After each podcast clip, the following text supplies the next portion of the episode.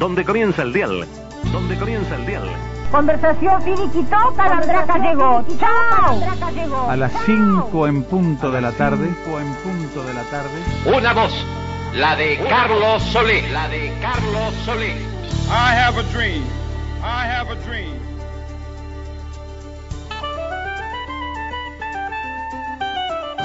Comienza un programa de radio. Un programa de radio. Introsi. La salteña. La salteña. Radioactividades. Radioactividades.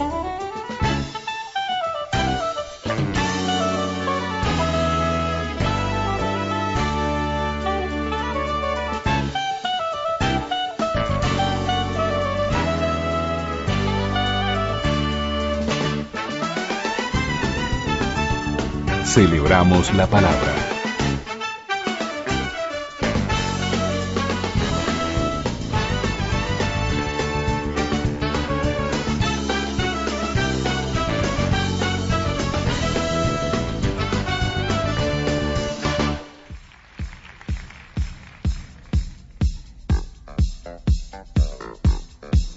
Y comenzamos el programa de sábado, de este sábado 10 de julio del 2021, con Rafaela Carrá. Rafaela Carrá, hay que venir al sur. Por si acaso se acabe el mundo, todo el tiempo he de aprovechar. Corazón de vagabundo, voy buscando mi libertad. He viajado por la tierra y me he dado cuenta de que donde no hay odio ni guerra, el amor se convierte en rey. Tuve muchas experiencias y he llegado a la conclusión que perdida la inocencia, en el sur se pasa mejor. Para hacer bien el amor hay que venir al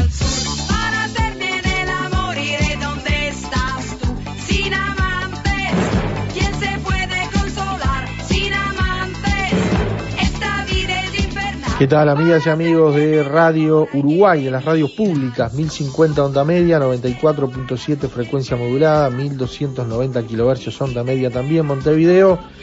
Y la red de emisoras públicas, la red de frecuencia modulada del interior, en esto de hacer radioactividades todos los sábados y domingos a las 12. Luis Ignacio Moreira Lula, Daniela Ayala, le damos la bienvenida.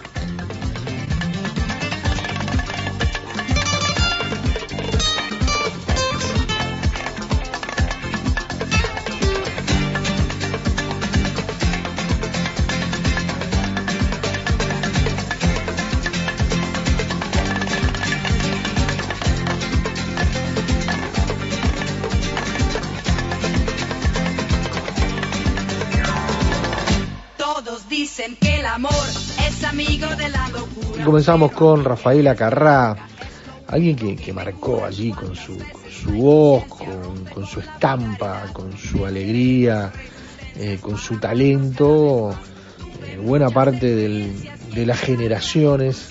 Eh, falleció a los 78 años, el pasado 5 de julio, en Roma.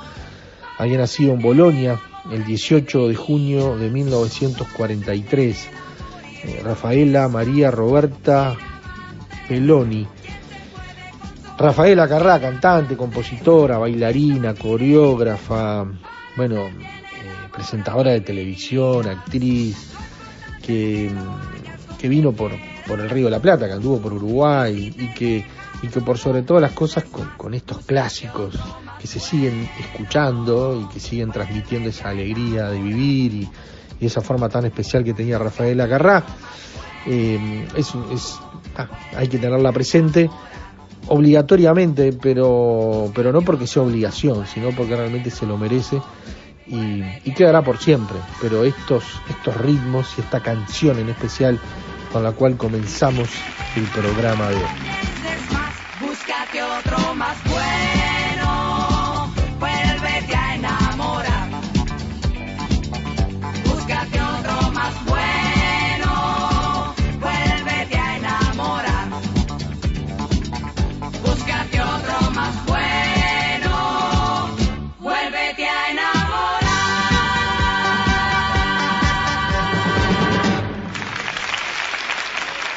Y hoy el programa estará vinculado al humor en lo que refiere a Nini Marshall, Marina Esther Tra- Traverso Pérez, en este caso uno de sus personajes, Catita, en un paseo encantador. Eh, también tenemos que hacer mención eh, al fallecimiento de Manolo de la Rosa. Eh, Manolo de la Rosa, cubano de amplia trayectoria en los medios, en la radio y en la televisión en Cuba, también en la Unión Soviética, en su momento en Radio Moscú, pero, pero además un, hombre que, que hace a- al diexismo, al hobby de la radio, incluso hasta radioactividades. Eh, fue conductor por décadas de, de programas diexistas, de En Contacto, de Radio Habana, de Para los Diexistas de Radio Moscú, y bueno, por allí hasta radioactividades. Tenía sus ediciones internacionales en, en ambas emisoras y, y bueno, sí que mm, a, a- la familia diexista y a la familia de Manolo de la Rosa le enviamos desde Radioactividades un, un enorme abrazo. Eh, sabemos que, que esto eh, es muy sentido por, por esta por esta audiencia diexista o aficionada a la radio que tenemos en, en, en este programa y lo vamos a tener presente hoy también entonces a, a Manolo de la Rosa. Estará la radio con botas, ubicándonos en el año 1966 a través de esta producción de Radio Nacional de España con Joan Manuel Serrat como protagonista. Podcast. Radioactividades. Programas DX. Spotify. Anchor. Nini Marshall, en uno de sus personajes, Catita, un paseo encantador.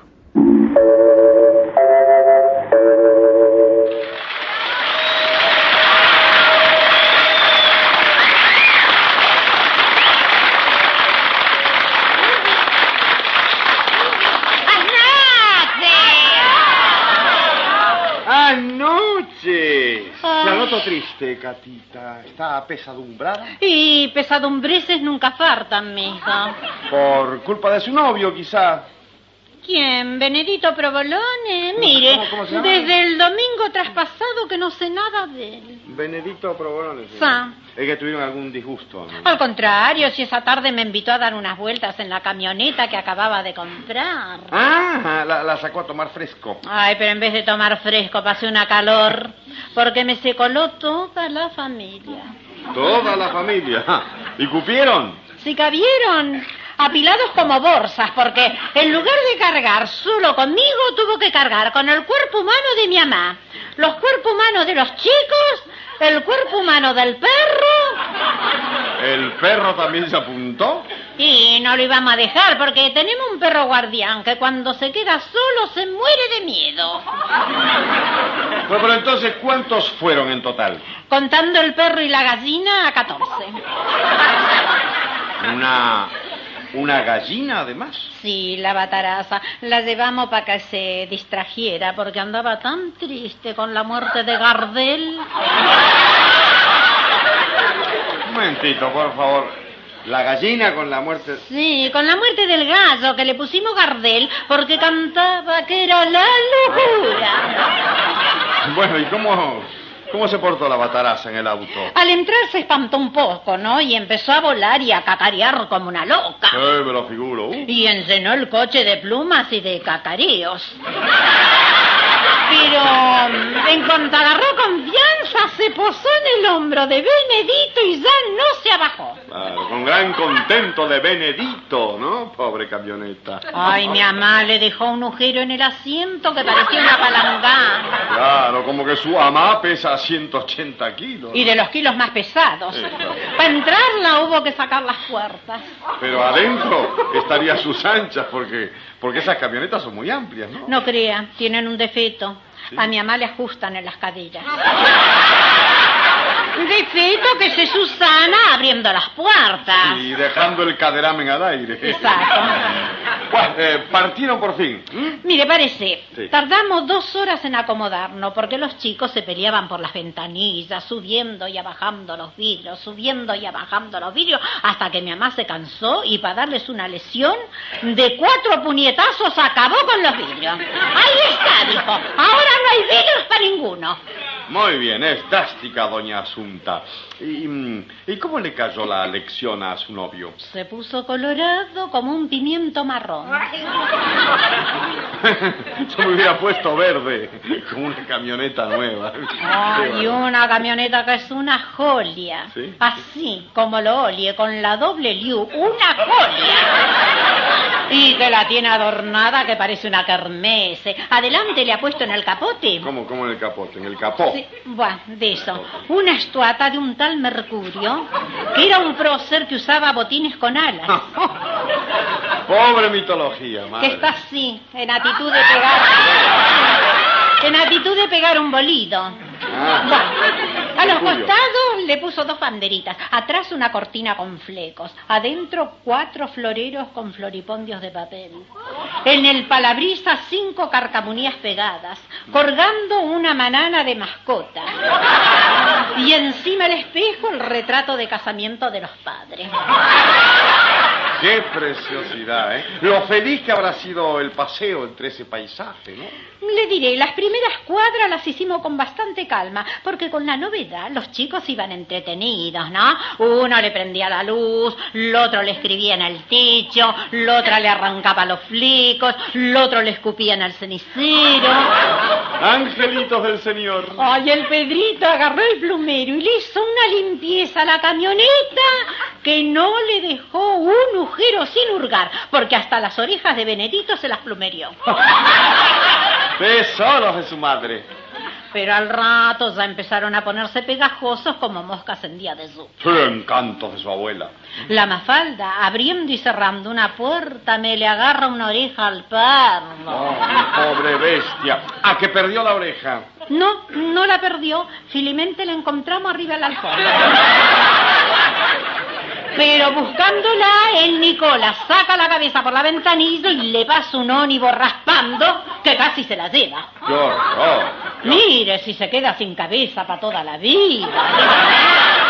Dios libre y guarde. Porque perder un brazo o una pierna que uno los tiene repetidos, vaya y pasa. Pero la cabeza, que es una sola extremidad. Suerte que Benedito hizo una manobria que los estrellamos contra el cordón. Ay, mi mamá se tumbó para un costado, que no había forma de volverla a sentar. Con lo manuable que ha de ser doña Asunta, ¿no? Recién cuando el poroto, en un descuido de Benedito, torció el volante y los estrellamos contra el otro cordón, se enderezó, mi mamá. Bueno, y con semejantes embestidas, ¿no se le estropearon los guardabarros a la camioneta? No, porque por suerte se le salieron enteritos. De raíz.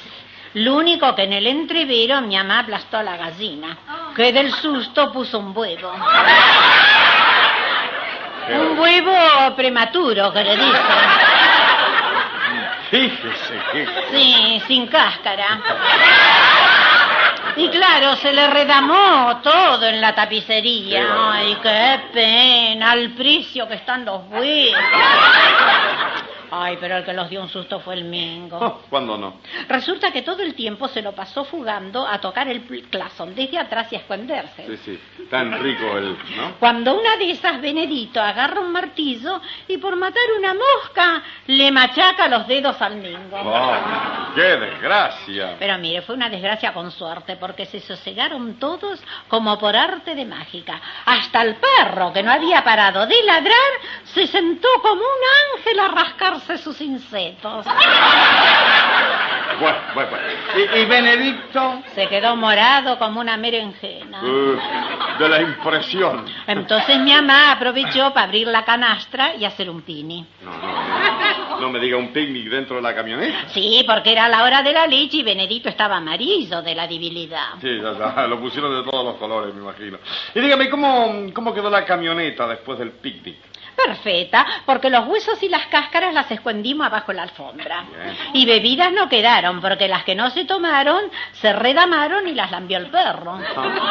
De modo que su novio habrá quedado encantado con el paseo, ¿no? Mire, yo no sé, desde ese día no le he visto el pelo. Y cada vez que lo llamo me dicen que no está, que se fue a la China, qué sé yo. Una actitud tan rara que no sé lo que pensar. Si se desilusionó porque me cambió el peinado, o si habrá otra mujer interceptando nuestra senda, qué sé yo. Ay, los hombres son tan inconstantes. Twitter, arroba reactividades. Facebook, radioactividades. Y ahora en Radioactividades queremos destacar la figura de Manolo de la Rosa, Manuel Ángel de la Rosa Hernández, que nació en La Habana el 2 de agosto de 1942 y que falleció el 6 de julio a sus, en sus 78 años. Un hombre muy vinculado a, al quehacer diexista a través de la radio internacional, a través de lo que fue en contacto de Radio Habana Cuba, para los diexistas de Radio Moscú. Los.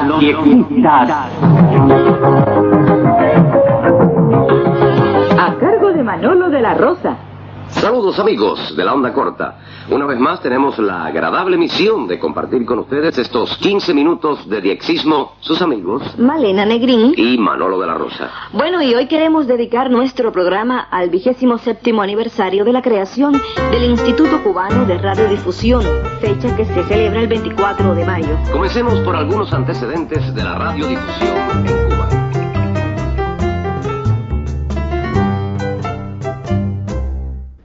Manolo de la Rosa comenzó trabajando en la voz de la isla de Pinos, la actual Radio Caribe, en la isla de la Juventud. Actor y locutor cubano de extensa trayectoria en la radio y en la televisión cubana. En 1983 fue seleccionado junto a su esposa, Malena Negrín, para trabajar en Radio Moscú Internacional. Allí estuvo 10 años y realizó trabajos eh, varios, eh, incluso algunos vinculados a, los estudios Film Export y Mosfilm, y participando en este sentido en el doblaje de películas, en series animadas, en narraciones de documentales, pero también eh, uno lo tiene muy presente en su faceta radial y mm, en lo que fue para los diexistas en Radio Moscú. Aquí, Radio Moscú Internacional. Servicio para América Latina.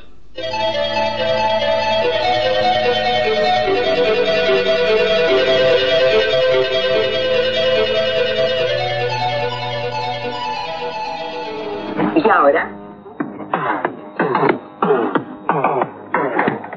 Para los.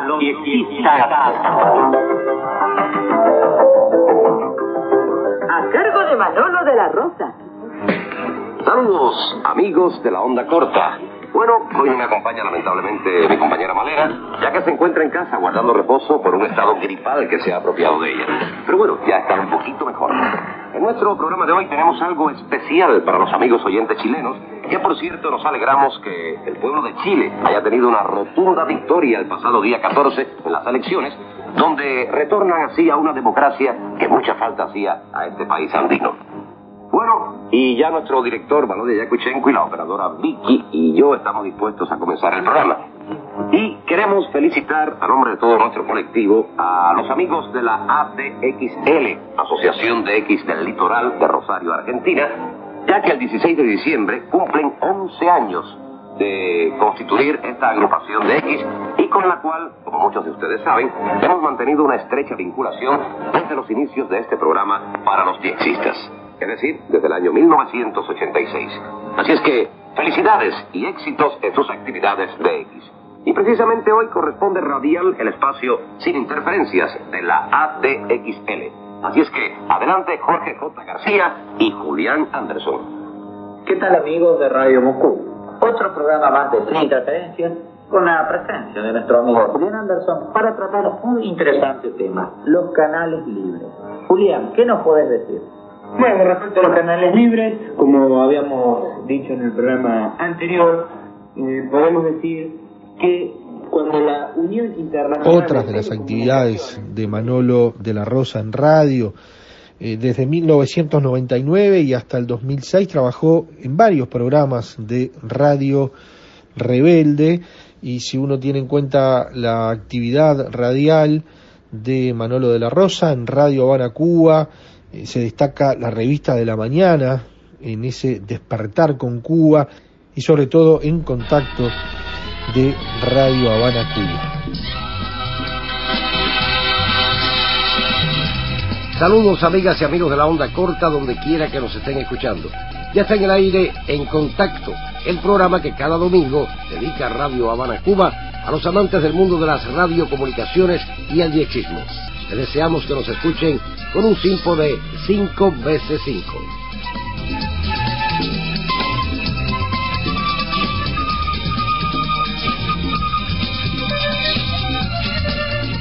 Así pues, por hoy se despiden de ustedes sus amigos de la onda corta. Malena Negrín. Manolo de la Rosa, la asesora Magda Castro y el realizador de sonido, Eider Cusa, quienes les deseamos muy buenos de X y... Cordiales 73 desde La Habana, Cuba.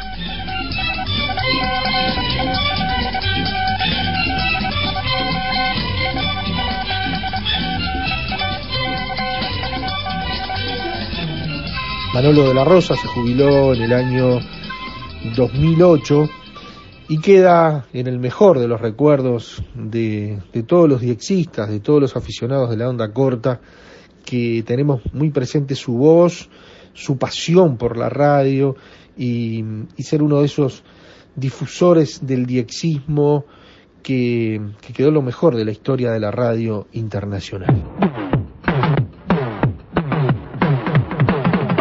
Los diexistas. A cargo de Manolo de la Rosa. Saludos amigos de la onda corta. Como habíamos anunciado hoy, sale al aire para los diexistas el que se repetirá en el horario que ocupa habitualmente los sábados, es decir, a las 0210 UTC y su retransmisión el domingo a la misma hora. Es decir, que quien no pueda escucharlo hoy, lo escuchará el sábado o si no el domingo. Nuestro programa está dedicado íntegramente al Día de la Radio, que se celebra todos los años, el 7 de mayo, como fiesta de la ciencia y la cultura. Pero hagamos un poco de historia. En los primeros días del poder soviético, las ondas de la radio transmitieron en el alfabeto telegráfico del código Morse el primer llamamiento al pueblo y los primeros decretos del joven Estado revolucionario. Estas transmisiones se escucharon no solo en la Unión Soviética, sino también en el extranjero. El 27 de febrero de 1919, a las 10 y 2 minutos y a las 11 y 8 minutos, hora centroeuropea, en lugar de las señales del alfabeto Morse, se escuchó la voz humana. También durante la Gran Guerra Patria del pueblo soviético, un destacado locutor, Yuri Levitán, muy querido por todos los soviéticos, cuya voz identificaba a la URSS desde los primeros años de la Gran Guerra Patria. Escuchen un fragmento de uno de los primeros comunicados gubernamentales en su voz. Внимание! Говорит Москва. Передаем важное правительственное сообщение. Atención, habla Moscú. Transmitimos un importante comunicado gubernamental. Ciudadanos y ciudadanas de la Unión Soviética, hoy a las 4 de la madrugada, sin ningún tipo de declaración de guerra, Fuerzas Armadas alemanas atacaron las fronteras de la Unión Soviética. Comenzó la gran guerra patria del pueblo soviético contra los invasores fascistas alemanes. Nuestra causa es justa, el enemigo será vencido, el triunfo será nuestro. Fue lo que expresó eh, Yuri Levitán en aquel primer comunicado. En cuanto a las emisiones de Radio Moscú para el extranjero, se iniciaron en el año 1929 en tres idiomas, francés, inglés y alemán. En el año 1932 se agregó el español. ¿Han escuchado?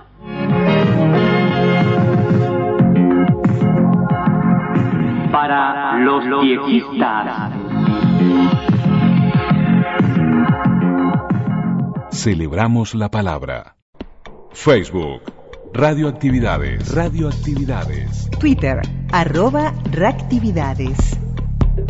Arroba reactividades. Y ahora en Radioactividades nos vamos al año 1966.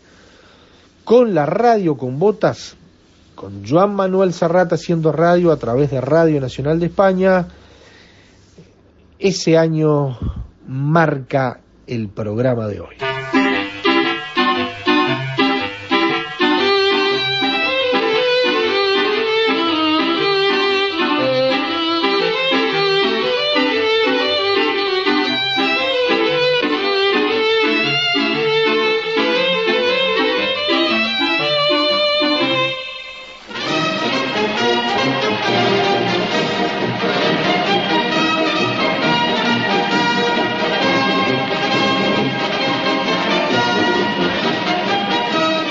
Campeones del mundo de hockey sobre patines era ya una dulce rutina para nosotros. Aquel año se obtuvo el quinto entorchado. Por aquel entonces, el mundo se nos antojaba pequeño. Pero a veces Europa era muy grande. El Real Madrid y el Partizan de Belgrado jugaban la final de la Copa de Europa en el Estadio Heysel de Bruselas. 2 a 1 ganó el Madrid. Era aquel Madrid de Araquistain, Pachín de Felipe, Sanchís, Pierrizoco, Serena Grosso, Velázquez, Gento y Amancio. Amancio, por cierto, fue el autor del gol de la victoria. El gol este de, de, Bruselas fue un pase adelantado de Grosso, donde yo, con la disputa de un defensa central de ellos, logré mm, rebasarlo dos veces en varios quiebros y luego batir al portero. Y en San Siro fue nada más recibir la pelota, darle con la derecha y luego chutar con la izquierda.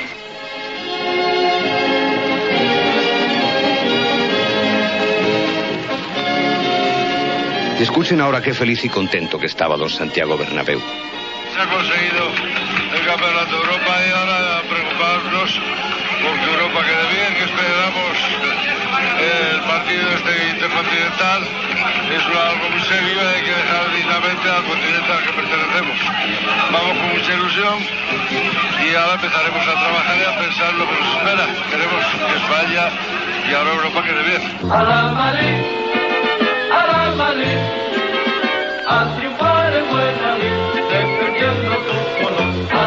Si el Madrid triunfaba en copas, para la selección nacional de fútbol pintaban bastos. Aquel año tocaba mundial y nuestra selección se había clasificado y estaba incluida en el segundo grupo junto a Argentina, Suiza y Alemania, ¿se acuerdan? Pues bien, con Argentina perdimos 2 a 1 y luego le ganamos a Suiza por el mismo resultado. Por tanto, había que ganarle a Alemania para clasificarnos. Pero un gol de V. Seller nos mandó para casa cuando apenas faltaban seis minutos para el final del partido.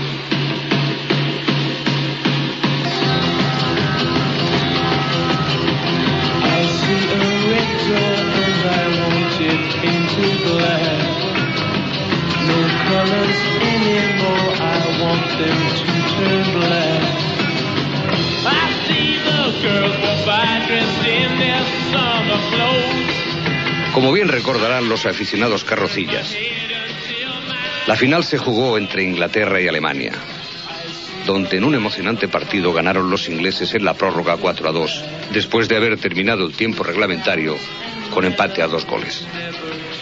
Fue el Mundial de la Revelación de Corea, que dejó a Italia en la cuneta y a punto estuvo de hacer lo propio con la selección portuguesa de Eusebio, Torres, Simoes, etcétera, etcétera. A la que vencía a los 20 minutos de partido por un clamoroso 3 a 0. Era increíble aquello, pero también lo era Eusebio, que con cuatro goles, cuatro, puso las cosas en su sitio. Luego, si la memoria no me falla, Augusto redondeó el resultado dejándolo en 5 a 3.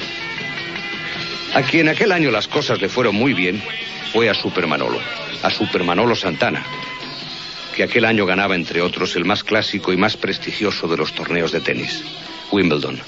Nunca soñé que voy ser el número uno del mundo. No sé si todavía lo soy, es una cosa que a ustedes les corresponde, pero ya se puede imaginar la activación tan enorme que siento.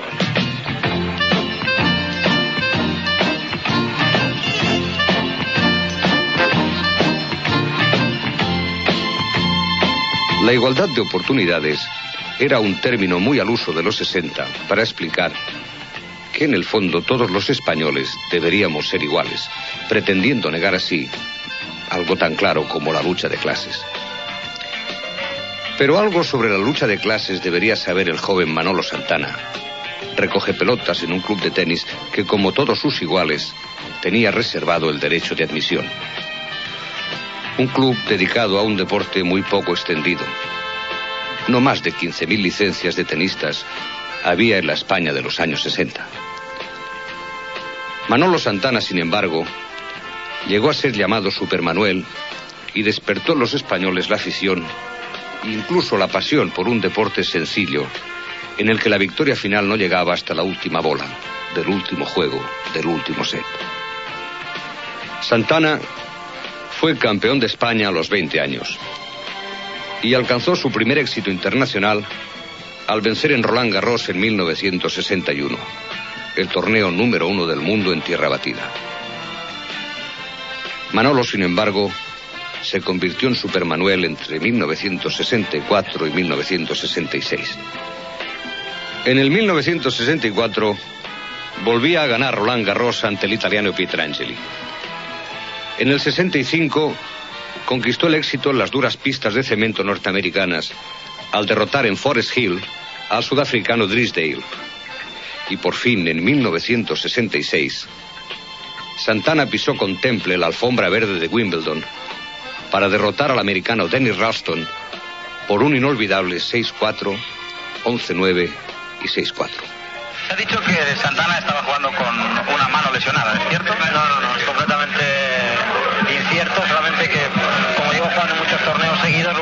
trato de proteger mi muñeca, porque como he jugado bastantes estas últimas semanas, pues el doctor me ha dicho que con la muñeca es un poquito más seguro.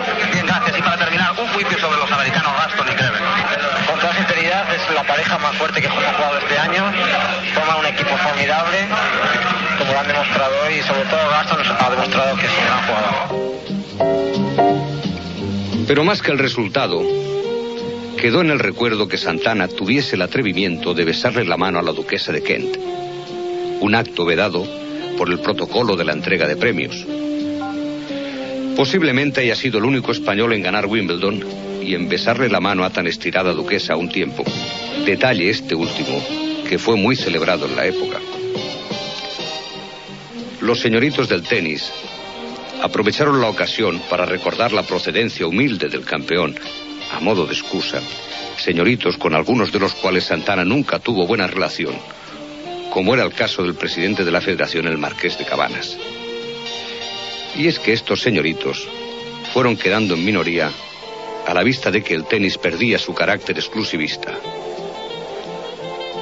Manolo, Manuel o Super Manuel, no ganó dinero, pero se convirtió en un mito intocable, cuya obra llegó más allá de las victorias deportivas. Cuando Santana dejó su actividad deportiva, las estadísticas cantaban que había en España un millón de practicantes de tenis. Las estadísticas tampoco olvidaban que Santana jamás perdió una final individual.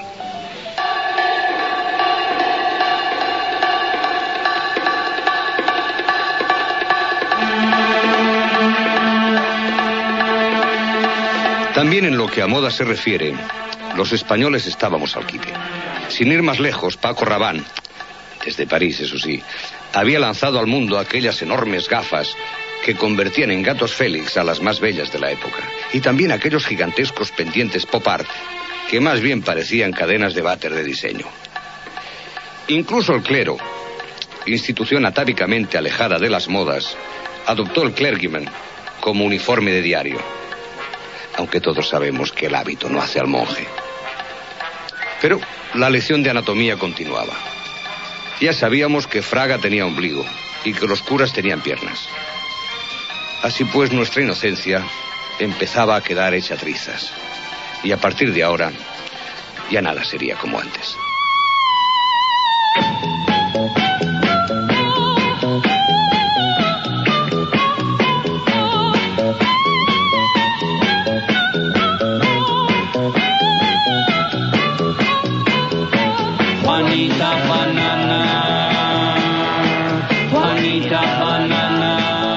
La oposición al régimen elaboró en el año 66, 1966, su particular concordato Iglesia-Estado. Y en Barcelona, el convento de los capuchinos de Sarriá sirvió para que 400 delegados estudiantiles y un buen número de intelectuales se encerraran para crear el Sindicato Democrático de Estudiantes de la Universidad de Barcelona. Cercados por la policía, los encerrados permanecieron 42 horas en el interior del convento sin más alimentos ni acomodo que el cedido por los monjes. Se podía dormir en el suelo, pero no estaba bien vivir de rodillas. A la salida, la policía se llevó como recuerdo los carnés de identidad de los asistentes al acto, entre ellos el del profesor Manuel Sacristán y el del señor Jordi Soletura. Efectivamente estuve entonces como se decía como intelectual o como profesor más exactamente. Yo ya era profesor, aunque con muchas dificultades. Fue eh, el momento culminante de todo un proceso de varios años mm, de lo que se llamó la creación del sindicato eh, de estudiantes, el sindicato democrático de estudiantes. Y aunque aquello fue el acto fundacional, en realidad yo creo que fue el acto de culminación y casi podríamos decir el momento en que el sindicato empieza ya a ir para abajo porque fue entonces al, abrirse de aquella manera se prestó a la represión de una manera total, ¿no? como, como se vio aquel mismo día.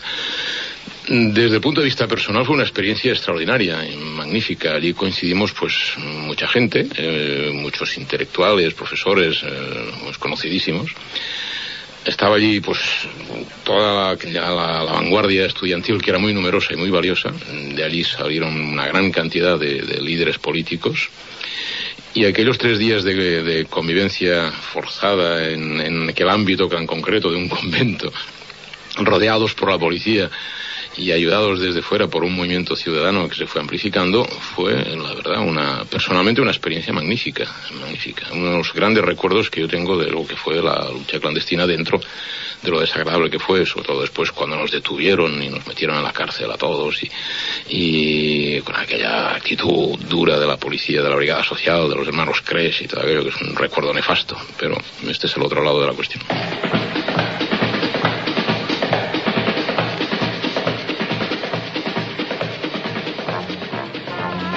Una de las grandes novedades de la radio española en 1966 fueron los 40 principales.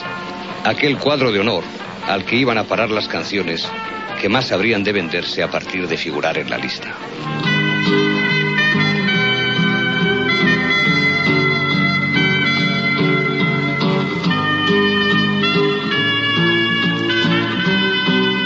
Hoy en día, la radio musical obedece a una fórmula exacta.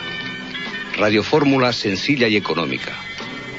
Lista de éxitos prefabricados que pasa del emisor al receptor sin que intermediario alguno pueda romper o manchar su trayectoria en las ondas con comentarios críticos o frases de doble sentido.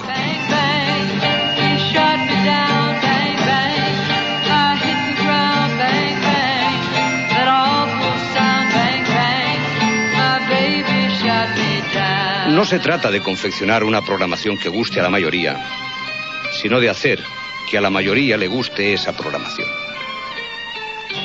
Los expertos en marketing han comprobado suficientemente que una canción cualquiera repetida un número determinado de veces al día durante un cierto tiempo se convierte ineludiblemente en un éxito y una emisora que solo programa éxitos acaba convirtiéndose en una emisora de éxito.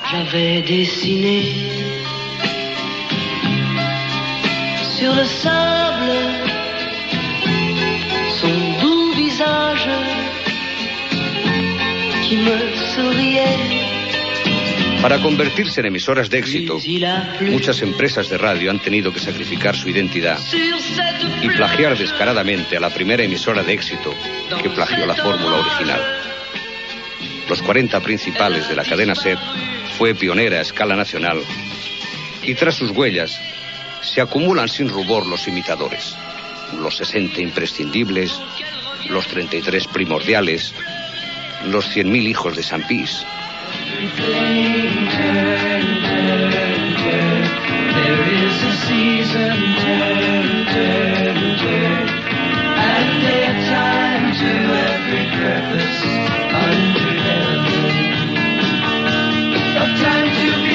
A las ya enumeradas virtudes de la Radio Fórmula unen sus defensores la de ser muy democrática. Los éxitos de los 40 principales, por muy coyunturales que sean, no obedecen a la voluntad suprema de un dictador, no. Son debidamente consensuados por un equipo de expertos, capaces de seleccionar entre la oferta semanal de las casas discográficas al corriente de pago los productos debidamente homologados, empaquetados y ofrecidos a su consideración como objetivos promocionales. Para reforzar el entusiasmo de la campaña de difusión, la compañía editora del presunto éxito no duda en ceder un porcentaje de sus derechos de autor a la empresa de radiodifusión. Cada vez que la canción se emita, a través de las ondas, la emisora recibirá su recompensa, desgrabando una cantidad de la cuota que paga la sociedad de autores. Soy aquel que cada noche te persigue. Yo soy aquel que por quererte ya no vive.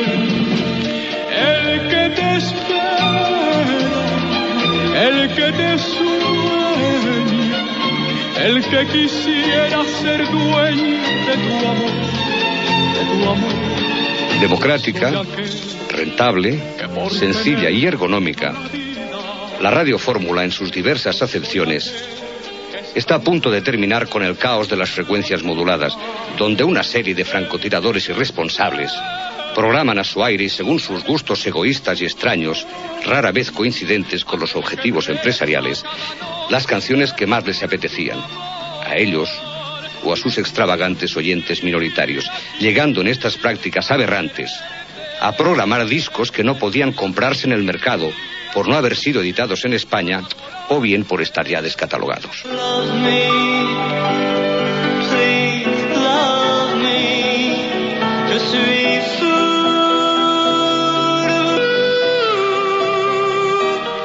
El disco es un negocio, demasiado negocio, como para dejarlo en manos de estos aficionados que saben demasiado de blues y casi nada de marketing.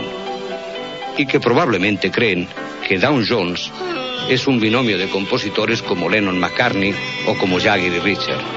No, no, no. La radio fórmula no es para ellos. La radio fórmula está pensada para los nobles y puros de corazón, para los niños que no hacen tantas preguntas y se conforman con cualquier cosa.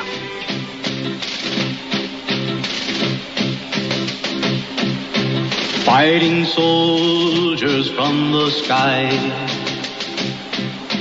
Fearless men who jump and die. Men who mean just what they say. The brave men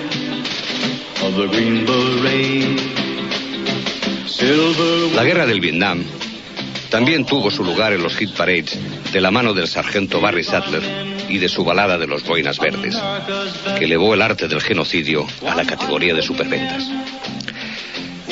Más tarde vendrían las películas del arrepentimiento sobre lo ocurrido en Vietnam. Y tanto en una como en otra ocasión, los mercaderes de la historia supieron sacarle todo el jugo a los sentimientos del pueblo. Y es que, amigos, hay cosas que son genuinamente americanas.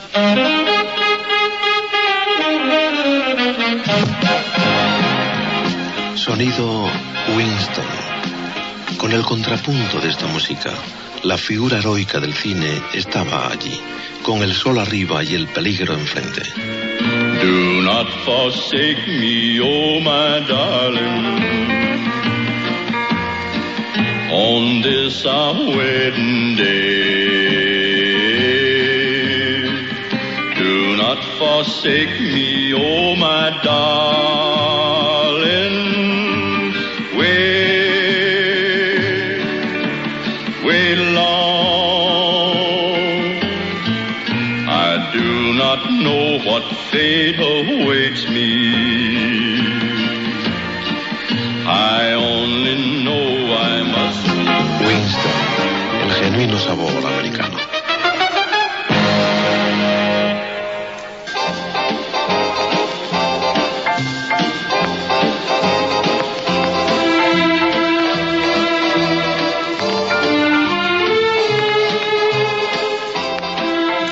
Todo el mundo estaba de acuerdo con las sangrientas consecuencias del sueño americano.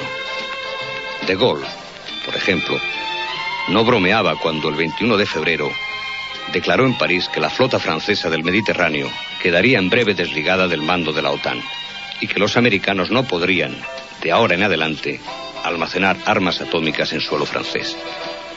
Me niego, dijo el general, a ver a Francia implicada automáticamente en una guerra por decisión de otras naciones. Igualito que ahora con la guerra del Golfo.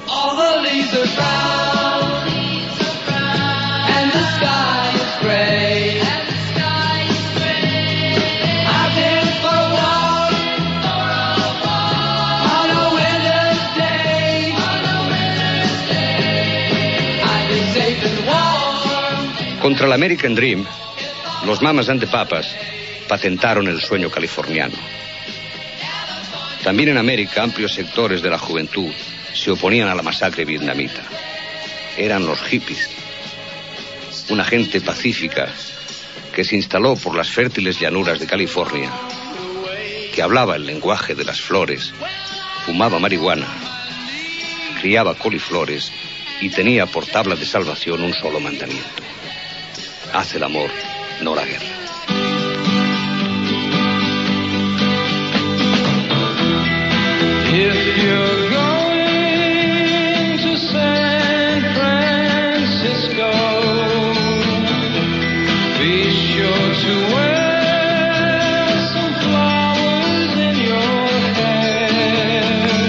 Pero una cosa era ir por San Francisco con flores en el pelo y otra ir al taller por la mañana con la melena por los hombros y la camisa floreada, escuchando los agudos comentarios de la parroquia y fingiendo ignorar los irónicos silbidos que sonaban a tus espaldas.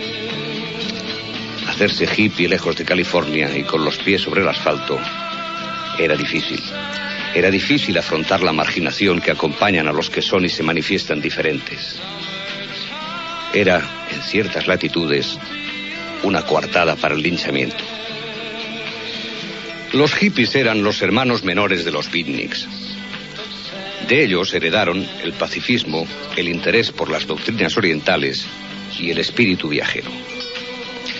Pero los hippies fueron más lejos. Pregonaron el retorno a la tribu y a la naturaleza.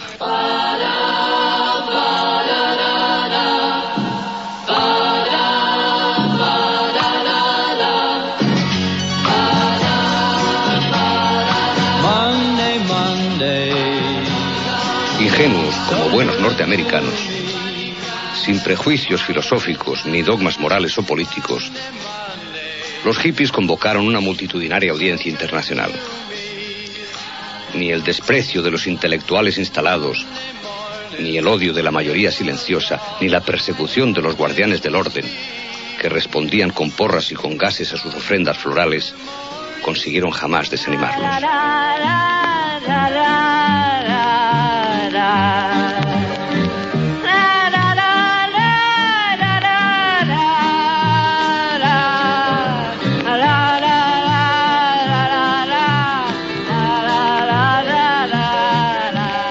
Pero el establishment tenía otros medios para abortar su movimiento.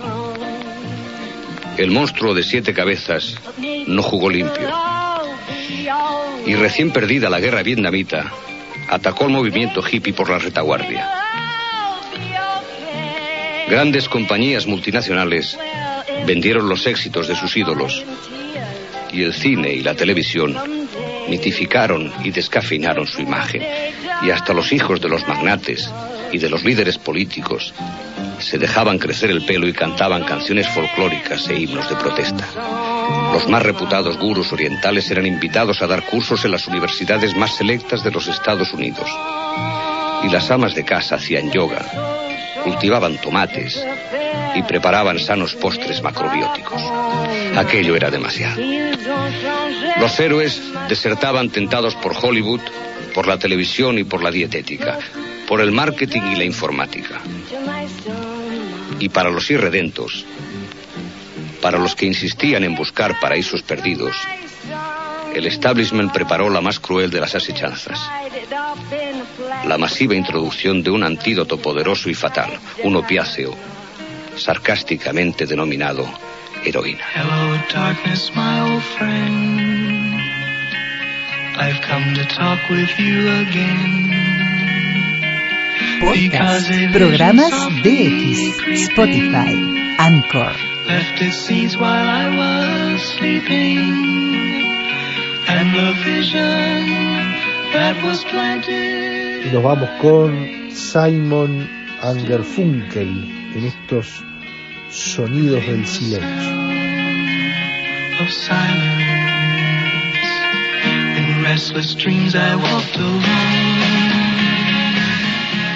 Esperemos les haya gustado la propuesta de hoy. Estuvimos recordando especialmente a Manolo de la Rosa, estuvo Nini Marshall en su personaje Catita, y bueno, escuchábamos allí al año 1966. En realidad no escuchábamos al año, sino que hablábamos del año 1966 y tampoco nosotros, lo hacía Joan Manuel Serrat desde la radio con botas.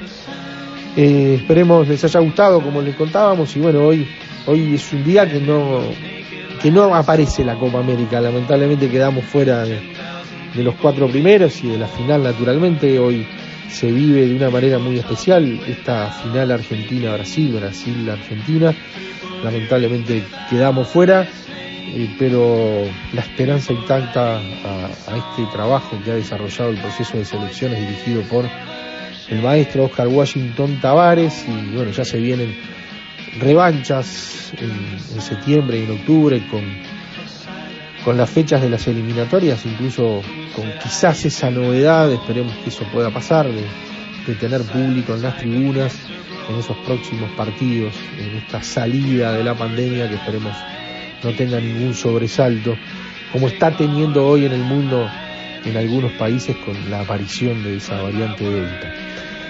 Para nosotros este fin de semana es por demás especial. Siempre es especial estar con ustedes, pero mañana, hablando de especiales, eh, se lo vamos a dedicar a Víctor Lima. Los 100 años de Víctor Lima, el jugular errante. Por allí estará eh, el querido Héctor Numa Moraes, eh, va a estar Pablo Lalde también. Y, bueno, repasar los 100 años de Víctor Lima o repasar la historia de Víctor Lima significa también escuchar muchas canciones con su, letra y también contar parte de, lo que fue su vida y destacarlo especialmente. Es uno de esos personajes que está allí bastante olvidado. Así que lo, se lo dedicamos mañana a Víctor Lima. Eh, la invitación es entonces eh, continuar siempre escuchando las radios públicas, pero en lo que atañe a, a radioactividades, todos los sábados y domingos a las 12 estamos aquí, en estas queridas emisoras. El abrazo grandote para todos, que pasen bien. Chau, chau.